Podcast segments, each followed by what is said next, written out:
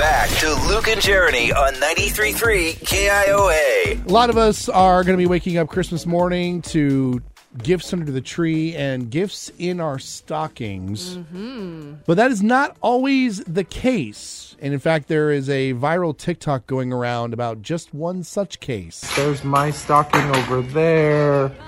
Golden got a stocking. Whose is this? That's an extra one. Is this an extra one? No, that's mine. Why is it empty? I don't know. Santa didn't come for me. Ah, you can hear it in his voice. Whoops. Santa. Yeah, apparently Santa messed up because apparently a lot of moms' stockings are forgotten year in and year out. Uh, I did make sure to check with Susan about uh, making sure that Santa visited all of the stockings in our house all throughout. Yes. And come to find out, yes, Santa remembered every single year, which I'm thrilled to hear. I don't think my mom or dad ever really had stuff in their stockings now that I'm thinking about it. Do they not buy for each other as far as their stockings are concerned? Not that I'm Once the kids are gone?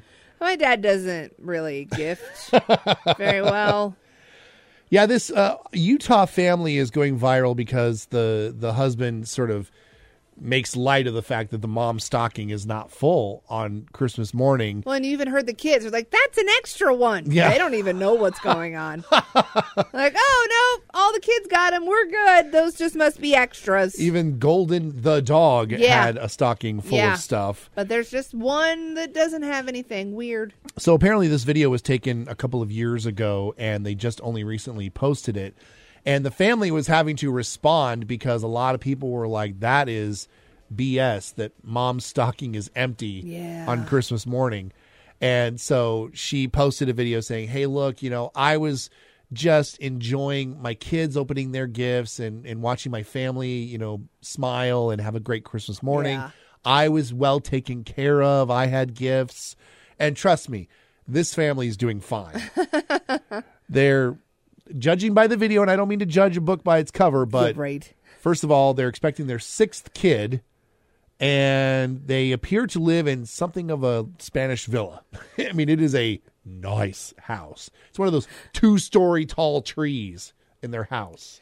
But again, he wasn't judging or trying to figure any of this stuff out. Well, what I'm saying, he just noticed that in the 30 second clip. what I'm saying is that the stocking could have been filled very easily. Let's just say that. With cash.